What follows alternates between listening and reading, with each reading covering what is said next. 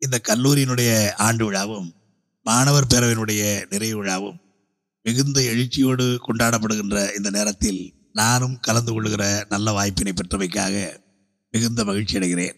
குறித்த நேரத்திற்கு மாறாக ஒரு இரண்டு மணி நேரம் கழித்து நான் தாமதமாக வந்தமைக்கு நீங்கள் என்னை மன்னித்துக் கொள்ள வேண்டும் என்று கேட்டுக்கொள்கிறேன்.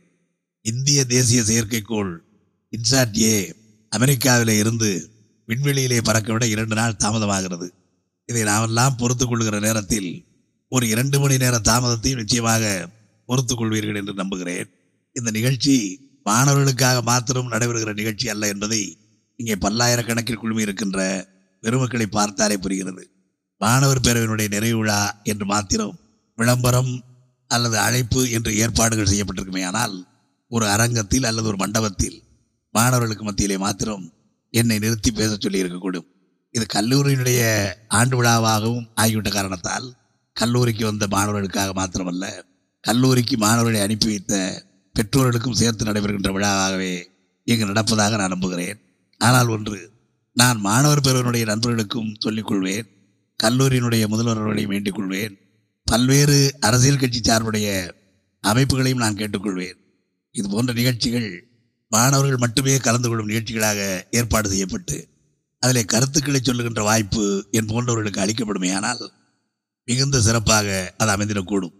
இந்த மேடையில் யாரும் நேரிலே காணாமல் இந்த மேடையினுடைய நிகழ்ச்சிகளை ஒலிபெருக்கியின் மூலமாக மாத்திரம் கேட்டுக்கொண்டிருப்பார்களே ஆனால் ஒரு அரசியல் பொதுக்கூட்டம் நடைபெறுவதைப் போல் பல்வேறு கழக அமைப்புகளின் சார்பில் மன்றங்களின் சார்பில் எனக்கு மாலைகள் கைத்தறி ஆடைகளை ரூபாய் நோட்டுகள் கோத்திரப்பட்ட மாலைகளை எல்லாம் அணிவித்திருப்பது நான் வேறொரு மேடையானால் அவைகளை மிகுந்த விருப்பத்தோடு ஏற்றுக்கொள்வேன்.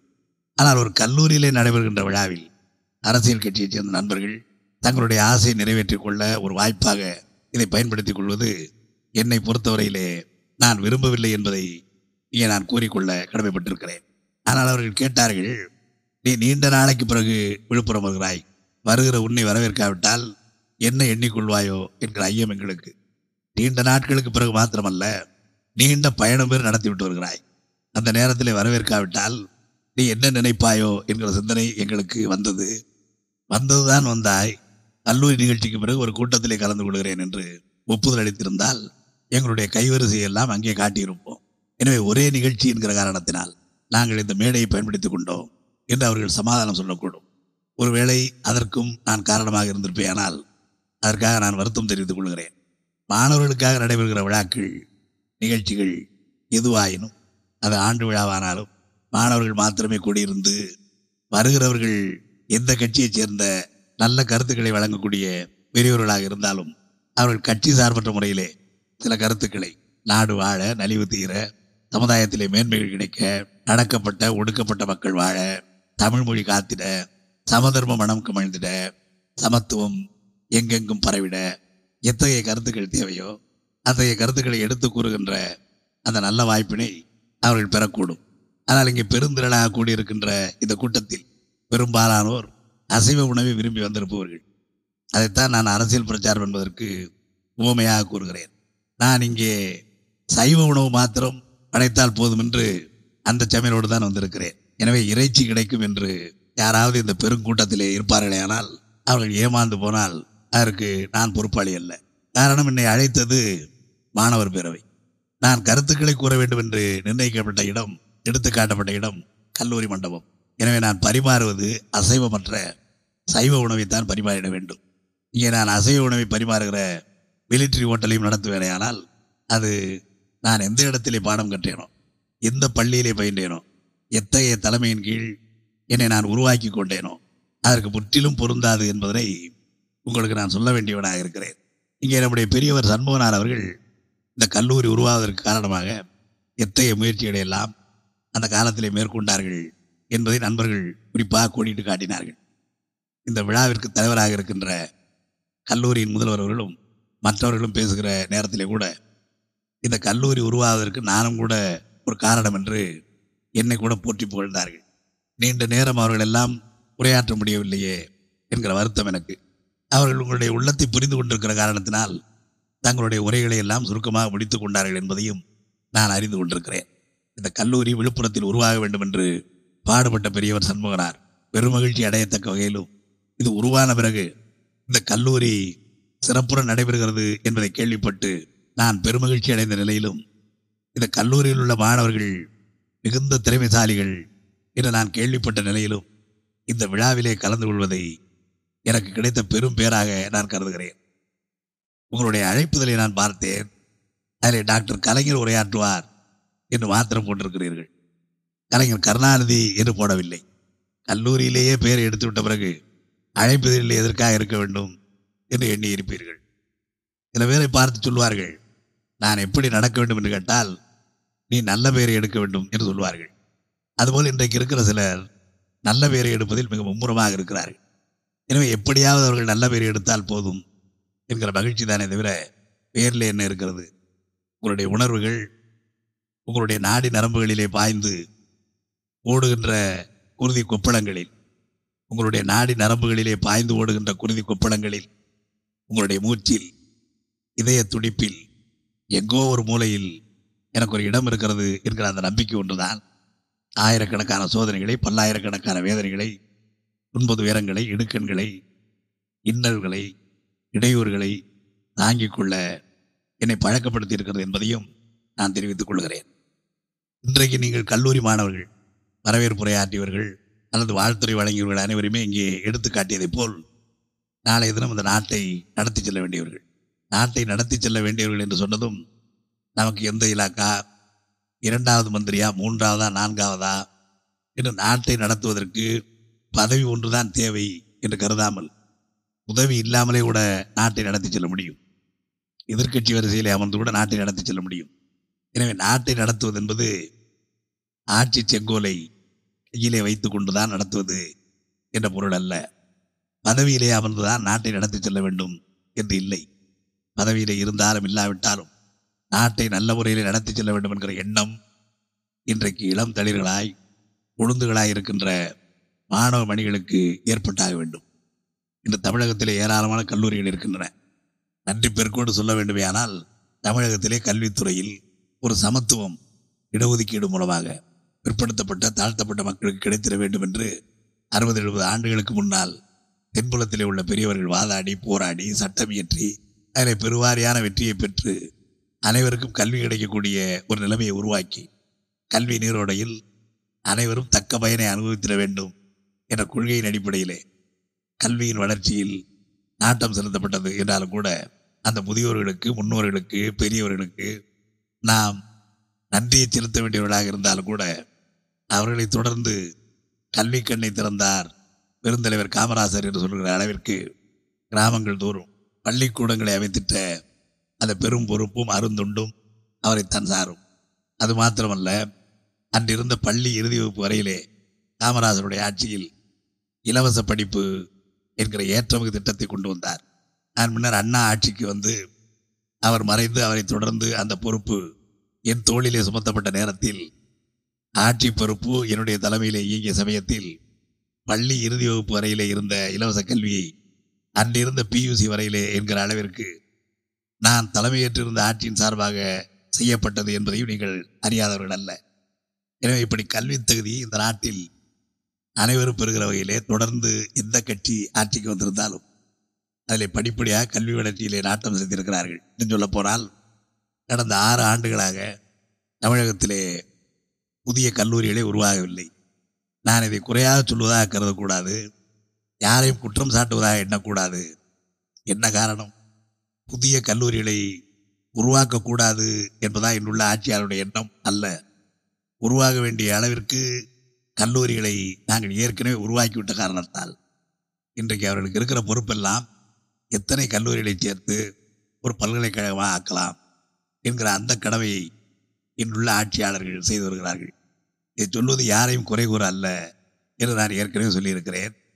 எனவே ஏராளமான கல்லூரிகளை இதற்கு முன்பு காமராஜருடைய ஆட்சியை தொடர்ந்து நாங்கள் ஆட்சி பொறுப்பில் இருந்த நேரத்தில் கட்டி முடித்துவிட்ட காரணத்தால் கிராமப்புறத்தில் இருக்கிற ஏழை எளிய மக்கள் பின்தங்கிய தாழ்த்தப்பட்ட மக்கள் இவர்கள் எல்லாம் நகரங்களுக்கு சென்று கல்லூரி கல்வியை பெறுவது என்பது இயலாத காரியம் என காரணத்தால் பல்வேறு கிராமங்களை இணைக்கின்ற இடங்களில் கல்லூரிகள் உருவாக்கப்பட்டு இனி கல்லூரிகள் போதும் போதும் இன்னும் கொஞ்ச நாள் கழித்து கல்லூரிகளை உருவாக்கினால் போதும் என்ற ஒரு நிலைமை ஏற்பட்டிருக்கிறது. ஆனால் அந்த கல்லூரிகளை பயன்படுத்திக் கொள்ள வேண்டிய பெரும் பொறுப்பு மாணவ மணிகளுக்கு இருக்கிறது என்பதை நான் மிகுந்த உரிமையோடு எடுத்துக்காட்ட வேண்டியவனாக இருக்கிறேன். கல்லூரிகள் எதிர்கால சிற்பிகளை உருவாக்குகின்ற இடங்கள் எதிர்கால பேரறிஞர்களை தயாரிக்கின்ற பாசறைகள் எதிர்காலத்தில் இந்த நாட்டை ஒழுங்குபடுத்துகின்ற தலைவர்களை எல்லாம் படைத்து அளிக்கின்ற பாடி வீடு அப்படிப்பட்ட கல்லூரிகளிலே பயிலுகின்ற மாணவர்கள் தங்களுடைய கடமையினை உணர்ந்தாக வேண்டும். என்ன கடமை உணர வேண்டும்? நீங்கள் என்னை மன்னித்து கொள்ள வேண்டும். நான் கல்லூரிக்கு செல்லாதவன். செல்லாதவன் என்றால் இப்படிப்பட்ட விழாக்களுக்கு சென்றவன். ஆனால் பள்ளி இறுதி வகுப்பை முடித்துவிட்டு கல்லூரிக்கு செல்கிற வாய்ப்பை பெறாதவன்.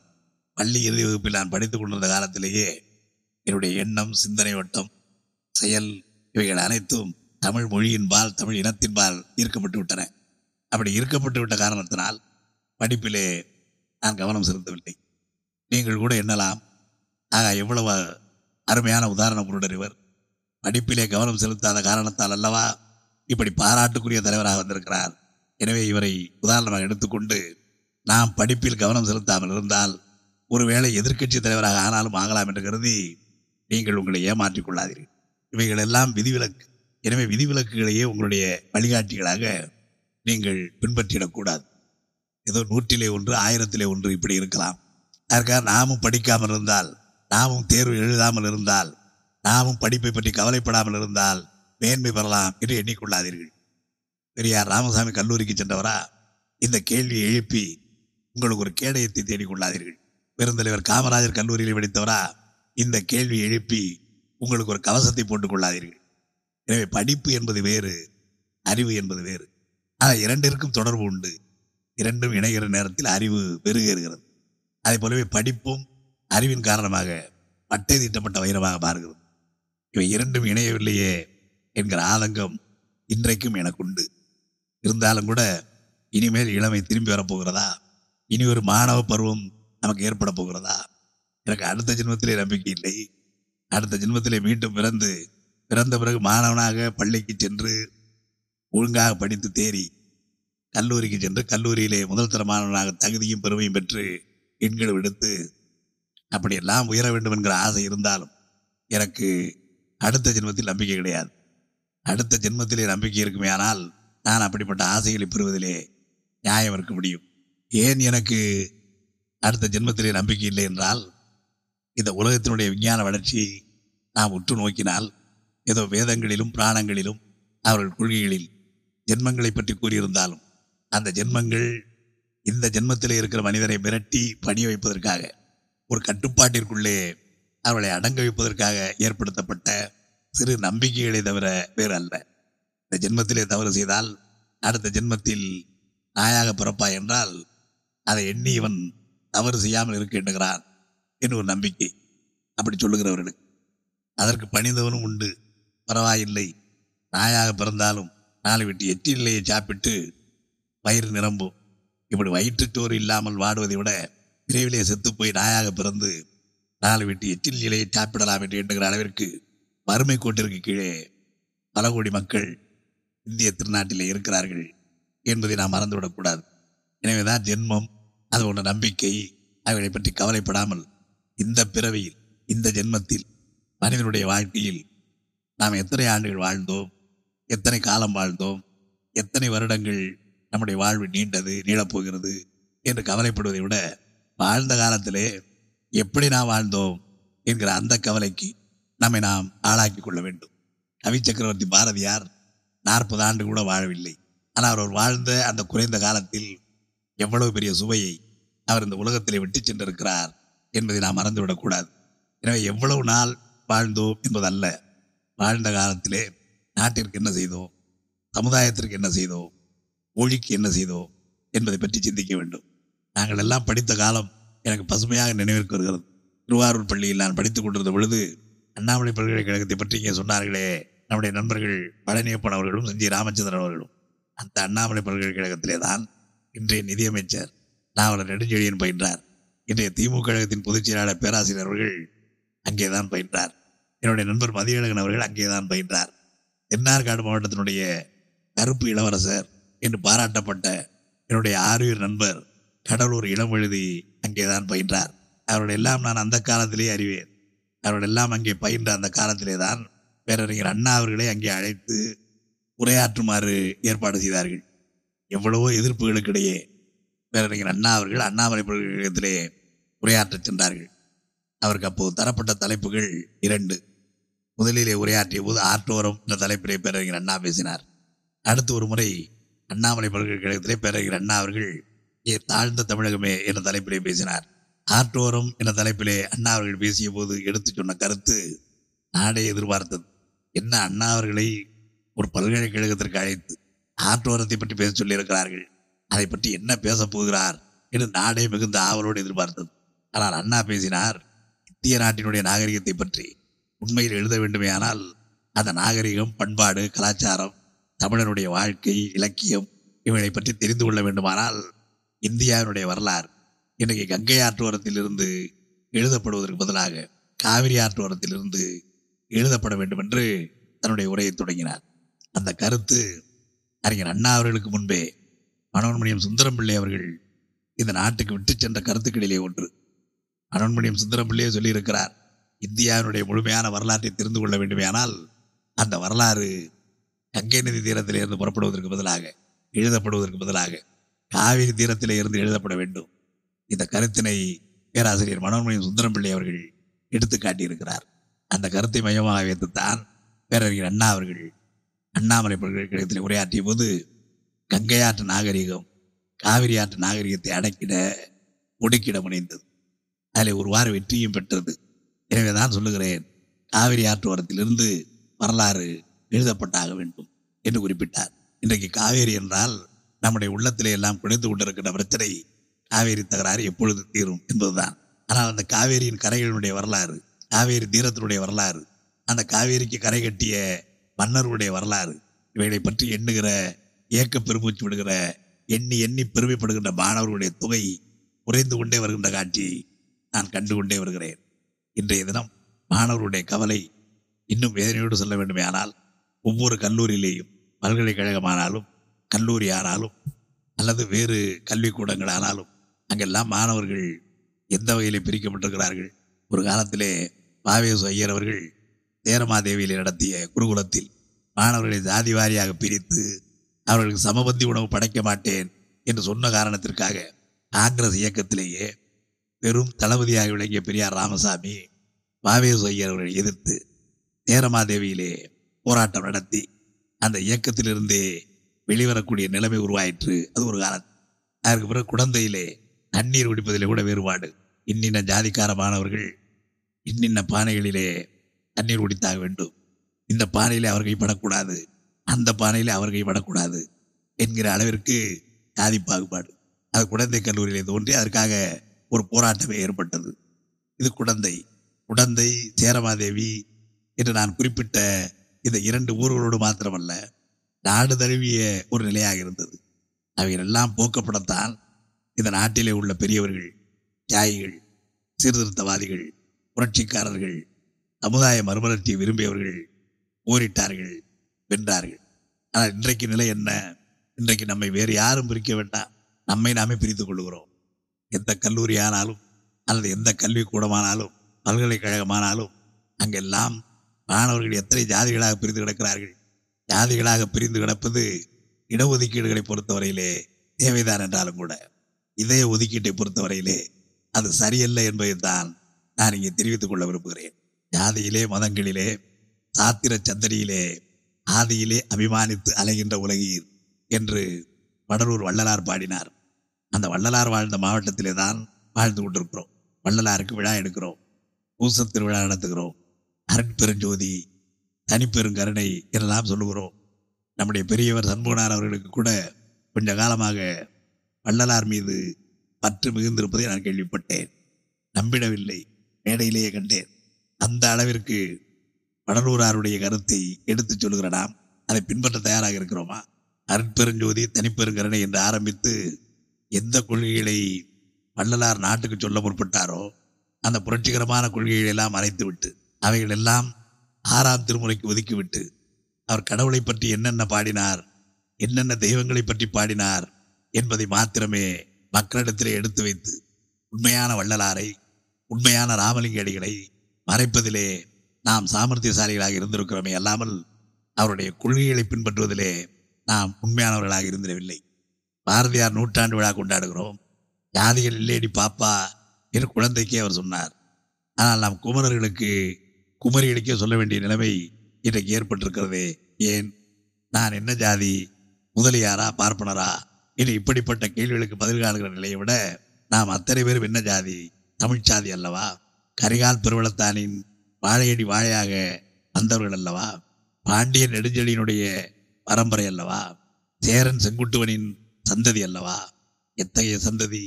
எத்தகைய முன்னோர்கள்? நான் முதலிலே குறிப்பிட்டேனே காவேரி. அந்த காவேரிக்கு கல்லணை என்கிற இடத்திலே அணை எடுத்தானே. திருமாவளவன் கரிகால் பெருவளத்தான் அந்த அணையை கட்ட காவேரியின் கரையை உயர்த்த அவன் இலங்கை வரை சென்று பன்னீராயிரம் சிங்களவர்களை வென்று அவர்களை கைதிகளாக ஆக்கி கொண்டு தமிழகத்திற்கு வந்து அந்த கைதிகளை கொண்டு காவேரிக்கு அணை கட்டினான் என்பது நம்முடைய வரலாறு. அன்னைக்கு சிலை வைக்க வேண்டும். எங்கே கல்லெடுப்பது என்று சிந்தித்துக் கொண்டிருந்தான் சேரன் செங்குட்டுவன் அந்த நேரத்திலே தான் காவா நாவீர் கனக விசையரும் ஈங்கு மன்னர் தம்முடன் கூடி அருந்தமிழ் ஆற்றல் அறிந்தினராகி செப்பிய மொழிகளை சேரனுக்கு உணர்த்துவேர் என்று வடபுலம் சென்ற ஒரு புலவன் திரும்பி வந்து மன்னவரே சேரரே நான் வடபுலம் சென்றிருந்தேன். அங்கே கனகன் விசயன் என்ற இரண்டு மன்னர்கள் தங்களுடைய இரும்பு கூடத்திலே பேசியதை காதால் கேட்டேன் என்றார். என்ன கேட்டாய் என்று வினவிய போது அந்த புலவர் சொன்னார் தமிழகத்திலே உள்ள மன்னர்கள் இமயம் வரையிலே படையெடுத்தார்களாம். என்ன காரணம் தெரியுமா? எம்போல் மன்னர்கள் அப்பொழுது இங்கே இல்லை போலும். அதனால் படையெடுத்தார்கள். புலி வில் கயல் என்ற ரச்சனைகளை இமயத்தை நெற்றியிலே பொறித்தார்கள். காரணம் எங்களை போன்ற மன்னர்கள் இல்லாததுதான் என்று இழுத்தறித்தார்கள் என்று சொன்னதும் சேரன் செங்குட்டுவன் வீறு கொண்டு எழுந்தான். எழுந்த நேரத்திலே அந்த அவையிலே இருந்த ஒரு நிமித்திகன் கேட்டான் நேரமன்னா கனகனும் விஜயனும் இகழ்ந்தது தமிழ்நாட்டு மன்னர்கள் அத்தனை பேரையும் தான். ஆனால் உனக்கு மாத்திரம் கோபம் வருவானேன் என்றான். செங்குட்டுவனுடனே தமிழன் என்பதால் என்று பதில் சொன்னான். பாண்டியனுக்கோ சோழனுக்கோ வராத கோபதாபம் உனக்கேன்? என்று கேட்டபோது தமிழன் என்பதால் அவர்களுக்கும் நான் போர் முரசம் கொட்டுகிறேன் என்று சொல்லி தும்பி வாடி தோரணப்பட்டு கோட்டையிலே உள்ள வீரர்களையெல்லாம் அழைத்துக் கொண்டு வடபுலம் சென்று இமயமலைக்கு அருகாவிலே உள்ள குயிலாலுவத்திலே கனகனையும் விஜயனையும் வென்று அவர்கள் துறவிகளாக உருவமாற்றிக் கொண்டு ஓடிய நேரத்தில் அவர்களை கைது செய்து கைது செய்யப்பட்டவர்களை மன்னர் முன் கொண்டு வந்து நிறுத்திய போது கண்ணைக்கு சிறை வடிக்க இங்கே கல்லெடுங்கள் என்று கல்லை பெயர்க்கச் சொல்லி அந்த கல்லை சுமந்து தமிழகம் வரையிலே வருவதற்கு நல்ல எருமைகள் கிடைத்து விட்டன இவர்களுடைய தலையில ஏற்றி அந்த கல்லை தமிழகத்திற்கு கொண்டு வாருங்கள் என்று கொண்டு வந்து கண்ணைக்கு சிறையெடுத்த சேரன் செங்குட்டுவன் நம்முடைய மூதாதை. அதை எண்ணி பார்க்கிறோமா? நீதி வளைந்தது என்று கேள்விப்பட்ட மாத்திரத்தில் காவியுக நீரும் ஆவி குடிபோன வடிவம் கொண்டு கையில் தனிச்சிலம்போடு பாண்டியனுடைய கொலு மண்டபத்திற்குள்ளேயே வந்து என் கணவன் கல்வன் அல்ல என்று நீதிக்காக போராடி வாதாடி வென்ற நேரத்தில் நான் தான் கல்வன் நான் தான் திருடன் என்று கூறி உயிர் விட்டு அவன் வளைந்த செங்கோலை நிமிர்த்தி கொண்டான். அந்த நெடுஞ்செழிய பாண்டியனுடைய வாரிசுகளானாம் எண்ணி பார்க்கிறோமா? எனவே ஒரு காலத்திலே தமிழகம் எப்படி தழைத்துவங்கி நின்றது? வீர மனம் கவிழ்ந்தது. அதற்கு பிறகு பொலிவிழந்து போன தமிழகத்திலே கூட பிற்கால சோழர்கள் உருவானார்கள். ராஜராஜ சோழரும் ராஜேந்திர சோழரும் கடற்படை நடத்தினார்கள். கடார முறையிலே சென்றார்கள் வென்றார்கள் என்பதுதான் நம்முடைய வரலாறு. அந்த வரலாறுகளை பற்றியெல்லாம் நாம் இன்றைக்கு கவலைப்படுவதில்லை. நாம் கவலைப்படுவதெல்லாம் நாம் என்றால் என்னையும் சேர்த்து சொல்வதாக நீங்கள் எண்ணிக்கொள்ளாதீர்கள் அருமை மாணவ கண்மணிகளை பற்றித்தான் சொல்லுகிறேன். நாம் கவலைப்படுவதெல்லாம் அணிகின்ற உடை எப்படி இருக்க வேண்டும்? நம்முடைய தலை எவ்வாறு வாரிவிடப்பட வேண்டும்? எப்படி எப்படி புதிய நாகரிகங்கள் தோன்றிக் கொண்டே இருக்கின்றன? அந்த சிந்தனை வேகத்திற்கு தகுந்தவாறு அந்த நாகரிகத்தை கடைபிடிக்க முனைகிறோமே அல்லாமல் நம்முடைய பழம்பெரும் நாகரிகம் வீழ்ந்து விட்டதே. அந்த நாகரிகம் வீழ்ந்து கிடக்கின்ற பள்ளத்தாக்கில இருந்து அதை வெளியே எடுத்து ஒளி உலகத்திற்கு கொண்டு வர வேண்டுமே என்கிற எண்ணம் சிறிதும் இல்லாமல் இன்றைக்கு மாணவமணிகள் இருக்கிறார்கள். அவர்கள் என்னை மன்னித்துக் கொள்ள வேண்டும். அந்த காலத்திலும் நான் ஏற்கனவே குறிப்பிட்டேனே பேரறிஞர் அண்ணா அவர்கள் ஏ தாழ்ந்த தமிழகமே என்று அழைத்தார்களே அந்த காலத்திலே. எத்தனை எத்தனை மாணவர்கள் தமிழ் உணர்வு கொண்டிருந்தார்கள். எத்தனை எத்தனை மாணவர்கள் தமிழ் இன உணர்வு கொண்டிருந்தார்கள். இன்றைக்கு அந்த மொழி உணர்வும் இன உணர்வும் அற்றுப்போகிற அளவிற்கு ஜாதி பித்து என்கிற உணர்வு மாணவர்களை மெல்ல மெல்ல விழுங்கி கொண்டிருக்கிறது. எனவே பிற்படுத்தப்பட்டோர் தாழ்த்தப்பட்டோர் அல்லது முன்னேறியோர் என்கிற இந்த மூன்று பிரிவினர் தான் நாட்டிலே இருக்க வேண்டும். அதுவும் ஒரு கால வரையறை வரையிலே தான் பிற்படுத்தப்பட்டோர் எல்லாம் இன்றைக்கு முன்னேறி இருக்கிற மற்றவர்கள் அளவிற்கு முன்னேறுகின்ற அந்த கால வரையறையிலே. அது இன்னும் ஒரு நூறு ஆண்டு காலம் கூட ஆகலாம் இருநூறு ஆண்டு காலம் கூட ஆகலாம். ஆனால் அதுவரையில் அவர்களுக்கு ஏற்ற இடஒதுக்கீடு தேவைதான். ஆனால் அவர்களுக்குள்ளே சண்டை சச்சரவுகள் தேவைதானா? மோதல்கள் தேவைதானா? அன்றைக்கு எழுதி வைத்தார்கள் புராணத்தில் பிரம்மாவினுடைய தலையிலே பிறந்தவர்கள் இவர்கள் தோளிலே பிறந்தவர்கள் இவர்கள் உடையிலே பிறந்தவர்கள் இவர்கள் காலிலே பிறந்தவர்கள் இவர்கள் காலிலே பிறந்தவர்கள் தான் பெரும்பான்மையான நாம். நாம் அத்தனை பேருமே காலிலே தான் பிறந்தோம். அந்த காலத்து புராணத்தின் கூற்றுப்படி. ஆக எல்லோருமே காலிலே பிறந்திருக்கும் போது நாம் ஏன் ஒருவருக்கொருவர் கலகம் செய்து கொள்ள வேண்டும் என்று காலிலே பிறந்த நாம்? நீ பெருவிரலிலே பிறந்தாய் நீ அடுத்த விரலிலே பிறந்தாய் நீ நடுவிரலிலே பிறந்தாய் நீ சுண்டு விரலிலே பிறந்தாய் என்று காலிலே எந்த விரலிலே பிறந்தோம் என்று நமக்குள்ளே சண்டை போட்டுக்கொள்வது தேவைதானா என்பதை எனது அருமை மாணவ கண்மணிகளே நீங்கள் எண்ணி பார்த்திட வேண்டும். நான் மாணவர்களுக்கு மாத்திரம் இந்த வேண்டுகோளை விடவில்லை. பெரியவர்களுக்கும் சொல்லுகிறேன் தமிழகத்தில் என்றும் இல்லாத அளவிற்கு இன்றைக்கு சாதி பூசல்கள் சமய சண்டைகள் மதச்சண்டைகள் நடைபெற்று வருகின்றன. அவைகளுக்கெல்லாம் காரணம் இன்றைக்கு வளர்ந்து வருகின்ற இளம் தலைமுறை. அந்த இளம் தலைமுறையினுடைய உள்ளத்தில் நச்சு விதைகள் ஊன்றப்படுகின்றன. அந்த ஊன்றப்பட்ட விதைகளை எல்லாம் எடுத்து எரிந்திட வேண்டும்.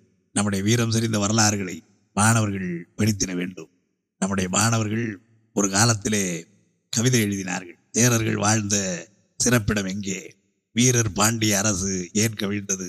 சோழர் உழவிய சோர்விலா நாட்டில் ஓலை கொள்கை குவிந்தது எவ்விதம்? பிடித்தன வினாக்கள் எதும்பிய மனத்தில் என்று கவிதை எழுதப்பட்ட நாடு இந்த நாடு.